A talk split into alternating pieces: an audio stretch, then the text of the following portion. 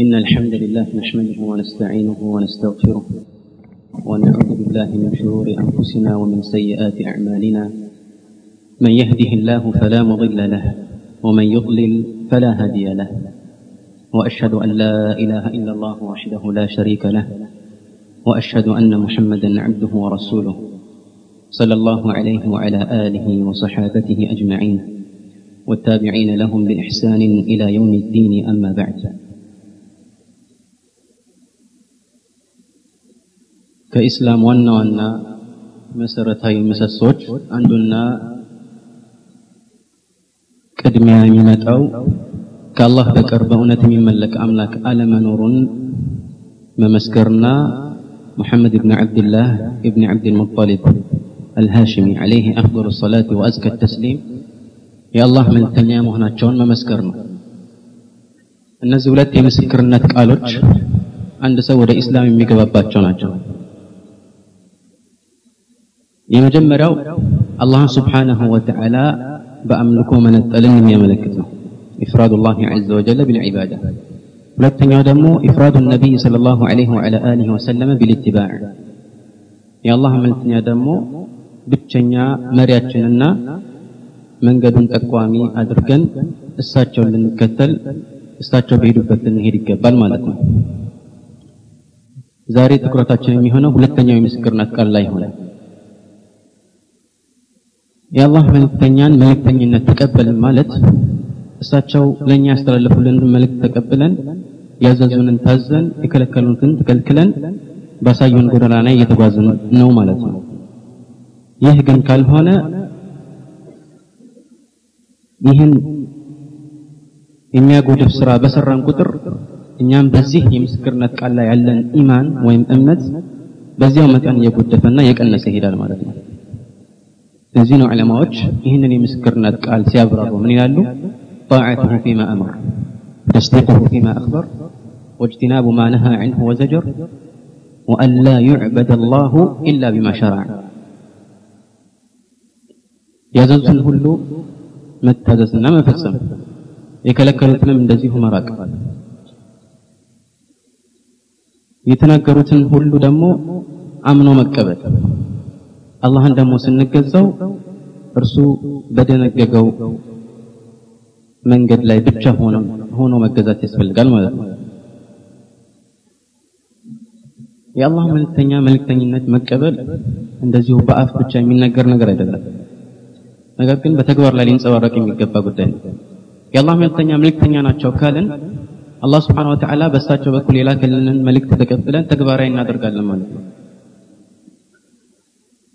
በዚህ ረገድ ሰዎች የተለያዩ አቅጣጫዎች ላይ ሲጓዙ ይታያል ወይም ወደ ተለያዩ አቅጣጫዎች ሲሄዱ ይታያል አንዳንዱ የረሱልን ስለ ላሁ ለ ወላ አሊህ ወሰለም ደረጃ ካለማወቅ ወይም ደግሞ የእሳቸውን ደረጃ እንደሚገባቸው አድርጎ ካለመገንዘብ አንዳንድ ተግባራትን ሲተገብር እናያለን ሌላው ደግሞ በተቃራኒው ከሚገባቸው ደረጃ በላይ ከፍ አድርጎ አላህ ስብሓንሁ ወተዓላ ያዘዘውን የእሳቸውን ሰውነትና ሰብአዊነት ሲጥስ እናያለን። እነዚህን ሁለቱን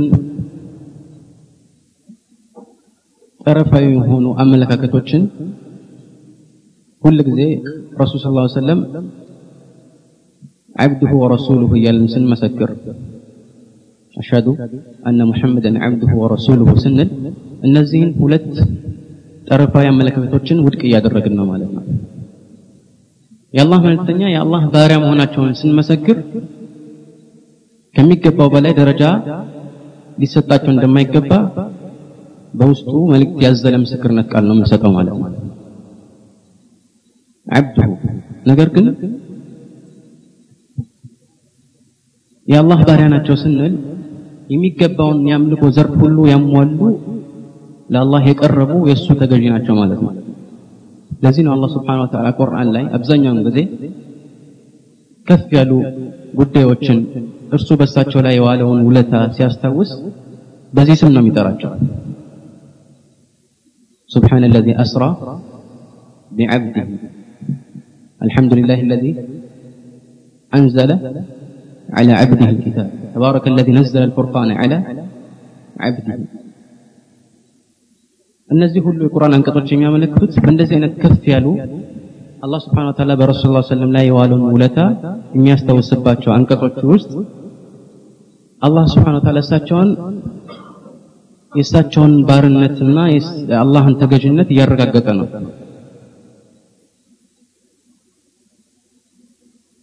በተቃራኒው ደግሞ አብዱሁ ወረሱሉሁ ስንል እንደዚሁ ተራ እንደኛ አይነት ሰው እንዳልሆኑ ደረጃቸው ከኛ ደረጃ ጋር አብሮ የሚሄድና የሚመሳሰል ጭራሽ እንዳልሆነ የመሰከር ነው ማለት ነው። የአላህ መልእክተኛ ከሰዎች ወይም ከሌሎች ሰዎች የሚለዩበት ብዙ ነገር አለ። ከዛ ውስጥ ዋናውና የመጀመሪያው የአላህ መልእክተኛ መሆናቸው ነው። እንዲያውም አፍضل الرسول ናቸው الرسل ናቸው። እንዲያውም የፍጥረታት ሁሉ የበላይ ናቸው የአላህ መልእክተኛ። ይህ ሁሉ የሚያመለክተው ምንድነው?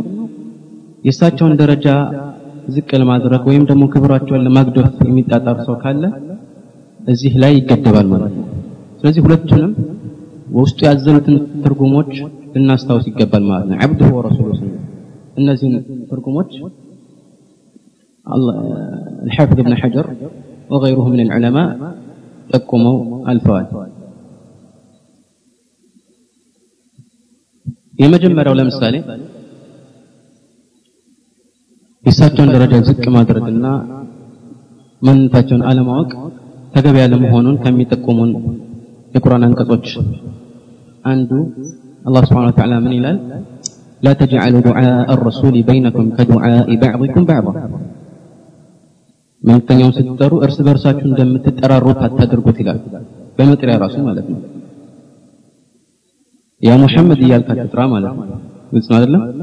ረሱል ላ ሰለም የክብር ስም አላቸው። ረሱሉላህ እያሉ ነበር ሰሓቦች የሚያናግሯቸው እና በንግግር ደረጃ ራሱ ሊሰጣቸው የሚገባ የክብር ደረጃ አለ። ይህንን የክብር ደረጃ አላህ ስብሐነ ወተዓላ ያጎናጸፋቸውን ማዕረግ ማንም ሊነጥቃቸው አይገባም እንደዚሁም እርስ በርስ ሰዎች እሳቸው ዘንድ መነታረክ የለባቸውም ወይም ድምፃቸውን ከፍ ማድረግ የለባቸውም። يا أيها الذين آمنوا لا ترفعوا أصواتكم فوق صوت النبي ولا تجهروا له بالقول كجهر بعضكم لبعض أن تحبط أعمالكم وأنتم لا تشعرون ድምፃችሁን ከመልእክተኛው ድምፅ በላይ ከፍ አታድርጉ ይላል አላህ ስብሓንሁ ወተዓላ። ይሄ አደብ ነው። ይህ ታዲያ በህይወት ዘመን እያሉ ብቻ ሳይሆን ከሞቱም በኋላ ነው። ቀብራቸው ጋር ሄዶ ድምፁን ከፍ አድርጎ አንድ ሰው መናገር የለበትም። ከማ በየነ ذلك الإمام مالك وغيره በተቃራኒው ደግሞ ረሱል ሰለላሁ ዐለይሂ ወሰለም የማይወዱት አይነት እሳቸውን ማላቅና ማላቅ ማለት ከሚገባቸው ወይም ካላቸው ደረጃ በላይ ማለት ነው።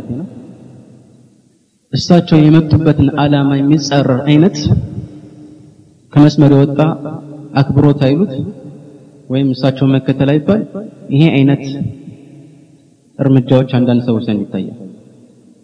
ረሱል ላ ሰለም በመሰረቱ ሰው እንደሆኑ እናውቃለን። አላህ ስብሐነ ወተዓላ ወደ ሰዎች የሚልከው ሰዎችን አይደል? ቁረይሾች እኛ የምንፈልገው መላኢካ ነው እያሉ ይጨቃጨቁ ነበር። አላህ ስብሐነ ወተዓላ ግን ከለከላቸው። قل لو كان في الأرض ملائكة يمشون مطمئنين لنزلنا عليهم من السماء ملكا رسولا በመሬት ላይ ያሉት በምድር ላይ የሚኖሩት መላኢካዎች ቢሆኑ ኖሮ ወደ እነሱ መላኢካዎች ይላኩ ነበር። ግልጽ ነው። ወደ እነሱ መላኢካዎች ይላኩ ነበር። ግን በምድር ላይ የሚኖሩት ሰዎች እስከሆኑ ድረስ ወደ ሰዎች የሚላኩት ሰዎች ናቸው፣ መልእክተኞች ማለት ነው። ግን ቁረይሾች በዚህ መልኩ መላኢካ ይላክልን እያሉ ሲያስቸግሩ ነበር። አላህ ስብሐነሁ ወተዓላ ይሄ አይሆንም ብሎ በብዙ የቁርአን አንቀጾች ላይ መልስ ሰጥቷቸዋል። ዛሬ ግን አንድ ሰው መጥቶ ለምሳሌ ረሱል ዐለይሂ ወሰለም የተፈጠሩት ከኑር ነው ቢለን ወይም ደግሞ ከአደም በፊት ነበሩ ረሱል ዐለይሂ ወሰለም ከአደም በፊት ነበሩ ወይም ደግሞ አንዳንዱ ይላል ኑራቸው ነበረ አደም ሲፈጠሩ አላህ ስብሐ ወተዓላ ሲፈጥራቸው ጭቃው እየተፈረካከሰ ሲያስቸግር የረሱል ሰለላሁ ዐለይሂ ኑር ሲጨመርበት ቀጥ ብሎ ቆመ። እንደዚህ አይነት ተረት ተረት የሚመስሉ መሰረት የሌላቸው ከአቅልም ከዲንም ጋር የማይገጥሙ ወሬዎች ቦታ ሊሰጣቸው አይገባል። በዲን ቦታ የላቸውም። አቅልም ራሱ የሚቀበላቸው አይደለም። ኑሩን ከኑሩ ነበር ከለቀው ጀቢሉ እሳቸው ኑር ናቸው ከኑር ፈጠራቸው ከኑር የተፈጠረው ማለት ነው መላእክቶች ናቸው አይደለም። ረሱል ላ ሰለም ቁርአን በግልጽ የሆነ ቋንቋ አስቀምጦልናል። ቁል ኢነማ አነ በሸሩ ሚስሉኩም ዩሓ ኢለይ። ተመልከት፣ ይሄ የቁርአን አንቀጽ ልክ ቅድም አብዱ ወረሱሉ ሲባል ሁለት ጽንፈኛ ቡድኖች ላይ መልስ ይሰጣል እንዳልኩት ሁሉ አሁንም ይሄ የቁርአን አንቀጽ ሁለቱ ጽንፈኛ ቡድኖች ላይ እንደገና መልስ ይሰጣል። ቁል ኢነማ አነ በሸሩ ሚስሉኩም ዩሓ ኢለየ አነማ ኢላሁኩም ኢላሁ ዋሒድ። ተመልከት፣ ኢነማ አነ በሸሩ ሚስሉኩም ልክ እንደናንተው ሰው ነኝ እኔ በላቸው። ከኑር የተፈጠረ መላኢካ ነው የሚናቀው። ከማ ጃአ ፊ ሰሒህ ሙስሊም ሐዲስ ዓኢሻ ረሱል ሰለም ምን ይላሉ? خلقت الملائكة من نور وخلق الجان من مارج من نار وخلق آدم مما وصف لكم ملائكة የተፈጠሩት ከኑር ነው ይላል አላህ መልእክተኛ። ጅኖች የተፈጠሩት ከእሳት ነው። ሰዎች እስከምንድን ነው የተፈጠሩት? ሚማ ወሲፈ ለኩም አለ አላህ ከተነገራቸው ነገር የታወቀ ነው። አደም ማለት አደም ከተነገረው ከተነገራቸው ነገር ነው የተፈጠረው። የታወቀ ነው። ረሱል ሰለላሁ የአደም ዝርያ ናቸው አይደለም? የአደም ዝርያ ናቸው። ግልጽ ነው። ስለዚህ እንደዚህ አይነት ቦታ የላቸው አባባሎች የእሳቸውን ደረጃ ከፍ ማድረግ ሳይሆን የእሳቸውን ደረጃ ማጉደፍ ነው። ለምን? ምክንያቱም እሳቸው ካመጡት አስተምሮት ጋር ሙሉ ለሙሉ የሚጋጭ ነው። የአላህ መልእክተኛ ወደዚህ ምድር የተላኩት ከእሳቸው በፊትም የነበሩት መልእክተኞች ወደዚህ ምድር መልእክት ይዘው የመጡት ምንድን ነው? አላህ ስብሐ ወተዓላ በመልእክተኞች ላይ ያወረደው ኪታቦች የያዙት መልእክት ምንድን ነው? አላህ ስብሐ ወተዓላ በአንድነት እንዲመለክ ከሱ ውጭ ያለው አካል በአጠቃላይ በፍጹም አምልኮ እንደማይገባው ለማረጋገጥ አይደለም። ይህንን አይነት ደግሞ ተግባር የሚፈጽሙ ሰዎች አላህ ስብሐነሁ ወተዓላ ይህንን ፍጥረተ ዓለም ያስገኘበትን ዓላማ የተጻረሩ ስለሆነ የረሱል ዐለይሂ ወሰለም ክብር አጉድፈዋል ማለት ነው።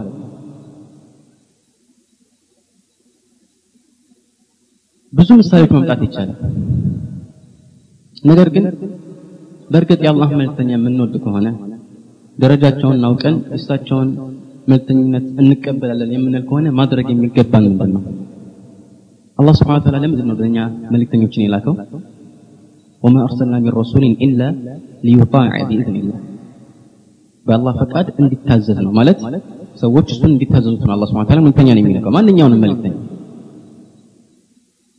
من يطيع الرسول فقد أطاع الله መልእክተኛውን ታዘዘው አላህ እንደታዘዘ ነው የሚቆጠረው ስለዚህ አላህ ስብሓንሁ ወተዓላ ለእኛ እንዲያደርሱ መልእክት ልኮላቸዋል መልእክት ልኮልናል ወደኛ ይህንን መልእክት ታዲያ እንዲያደርስ አላህ ስብሓን ወተዓላ የሚመርጠው ተራሱ አይደለም ይህን ማወቅ ይገባል መልእክት እንዲያደርስ አላህ ስብሓን ወተዓላ የሚልከው ተራሱ አይደለም ወይ በእጣም አይደለም ወይ ደግሞ በጉብዝናም አይደለም በብልጠትም አይደለም ማለት ነው አላሁ አዕለሙ ሐይቱ የጅዐሉ ሪሳለት አላህ ስብሐነ ወተዓላ መልእክቱን የት እንደሚያደርግ ያውቃል። እዚህ ላይ አንድ መጠቆም የምንፈልገው ነገር አለ። ብዙ ከኢስላም ሃይማኖት ተከታይ ውጭ ያሉ አንዳንድ በአንዳንድ ቋንቋዎች አሳቢዎች የሚባሉና እውቅና ያተረፉ ሰዎች ማለት ነው ረሱል ሰለላሁ ዐለይሂ ወሰለምን ሲያከብሩና ከፍ ሲያደርጉ እናያቸዋለን። ጋዜጦች ላይ ወይም ደግሞ አንዳንድ መጽሔቶች ላይ እንደምናየው ስለ ሰዎች ብዙ ተናግረው የእኛን መልእክተኛ አደነቁ ይባላል። ካፊሮች ሆነው ራሱ ኢስላምን ሳይቀበሉ ግን ይህ ሰው በዓለም ላይ ትልቅ ተጽዕኖ ካሳደሩ ሰዎች መካከል በዓለም ላይ ትልቅ ተጽዕኖ ካሳደሩ መቶ ሰዎች መካከል አንደኛው እሱ ነው። ቁጥር አንድ ላይ ይመጣው አይነት መጽሐፍ አለ። ለምሳሌ ግልጽ አይደለም? ረሱል ሰለላሁ ዐለይሂ አንደኛ እንግዲህ ካፊሮች ራሱ መሰከሩላቸው ማለት ነው። በቁረይሾችም ጊዜ በፊትም ረሱል ሰለላሁ ዐለይሂ ወሰለም መጥተው ያ ሁሉ ስቃይና መከራ ሲያዩ ራሱ እነዛ ቁረይሾች ይሄ ነገር ጠፍቷቸው አይደለም፣ አህሉል ኪታቦችም ይሄ ነገር ጠፍቷቸው አይደለም። ያዕሪፉነሁ ከማ ያዕሪፉነ አብናአሁ ነገር ግን እሳቸውን እየተጋደሉና የመጡበትንም ዓላማ የተጸረሩ እያሉ ሁሉ የእሳቸውን እውነተኝነት ይቀበሉ ነበር አብዛኛው። فإنهم لا يكذبونك ولكن الظالمين بآيات الله يجحدون القرآن لا يكون عندهم لا يكذبونك مما لا يكذبون أيش تبب لهم يوقع له نتنيا مهون يوقع له مالك قماشو بقل لهنا دمو በተንኮል ነው? ይህ ሁሉ አለ። ከበስተጀርባ ያለ የሆነ መጥፎ የሆነ ስምሬት አለ። ግን ይህን አይነት ምስክርነት ይሰጡ ነበር ነው ሰዎች አሁንም ደግሞ በዚህ ዓለም ላይ ወይም በዚህ ዘመን ከዚህም ዘመን በፊት እንዲህ አይነት የምስክርነትን ቃላት እናያለን። ነገር ግን እነዚህ አይነት የምስክርነት ቃላት ከምን መነሻ እንደሚመጡ ማስተዋል ያስፈልጋል። ለምን? ቅድም ብዬ ነበር። አንድ ሰው አላህ Subhanahu Ta'ala መልእክተኛ የሚያደርገው በሱ ጉብዝናና በሱ ብልጠት አይደለም ይላል። አላህ Subhanahu Ta'ala አዕለሙ ሐይት የጀዐሉ ሪሳለት እነዚህ ሰዎች ከናገራቸውን ካስተዋልን በሰዎች ላይ ብዙ ተጽዕኖ በማሳደር ትልቅ ደረጃ ያገኙና ሰዎች ዘንድ ተቀባይነትን ያተረፉ ሰዎች ብዙ ናቸው። ከዛ ውስጥ ቁጥር አንዱ ማን ነው ብለው ረሱል ዐለይሂ ወሰለም ቁጥር አንድ ላይ ያስቀምጣሉ። እነሱ አባባላቸው ምንድን ነው ይሄ የሚደንቃቸው በሰዎች ላይ ተጽዕኖ አሳረሩ ብዙ ተከታይ አፈሩ እያሉ የሚነሱትና የሚፈሩት ለምንድን ነው?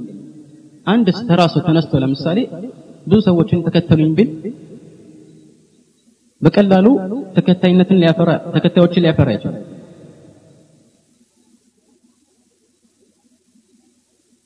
ነገር ግን ረሱል ሰለላሁ ዐለይሂ የዓለምን ሂደት ቀይሮ ነበር በአጭር ጊዜ። ይህ ሁሉ ታዲያ ከአላህ Wa Ta'ala የመጣ ምንድነው እርዳታ ነው አይደለም ነብይ መሆኑን እኮ ከሚጠቁሙ ነገሮች አንዱ ይሄ ነው የአላህ መልክተኛ ረሱል ላ ሰለም ነቢይ መሆናቸውን ከሚጠቁሙ ነገሮች በአጭር ጊዜ ውስጥ ተጽዕኖ ማሳደራቸው ካፊሮች ቁርአን እንዳለመስማት ጥረት ያደርጉ ነበር። ለምን? ከሰሙ እንደሚቀይሩ ስለሚያውቁ አብዛኛዎቹ ማለት ነው። ጠይብ። በአሁኑ ሰዓት ያለው ግን ከዚህ ነገር በመነሳት ነው? አይደለም። ከምን በመነሳት ነው? ሰዎችን ልክ ነቢይ መስሎ ቀርቦ ይህን ከሰራችሁ ይህን ታገኛላችሁ። ይሄን ከሰራችሁ ደግሞ ይሄ ነገር ይጠብቃችኋል እያለ እምነት አሳድሮባቸው አንድ የሆነ አቅጣጫ ያስያዘ ሰው ነው። አይነት አባባል ምንድን ነው የሚጠቁመው?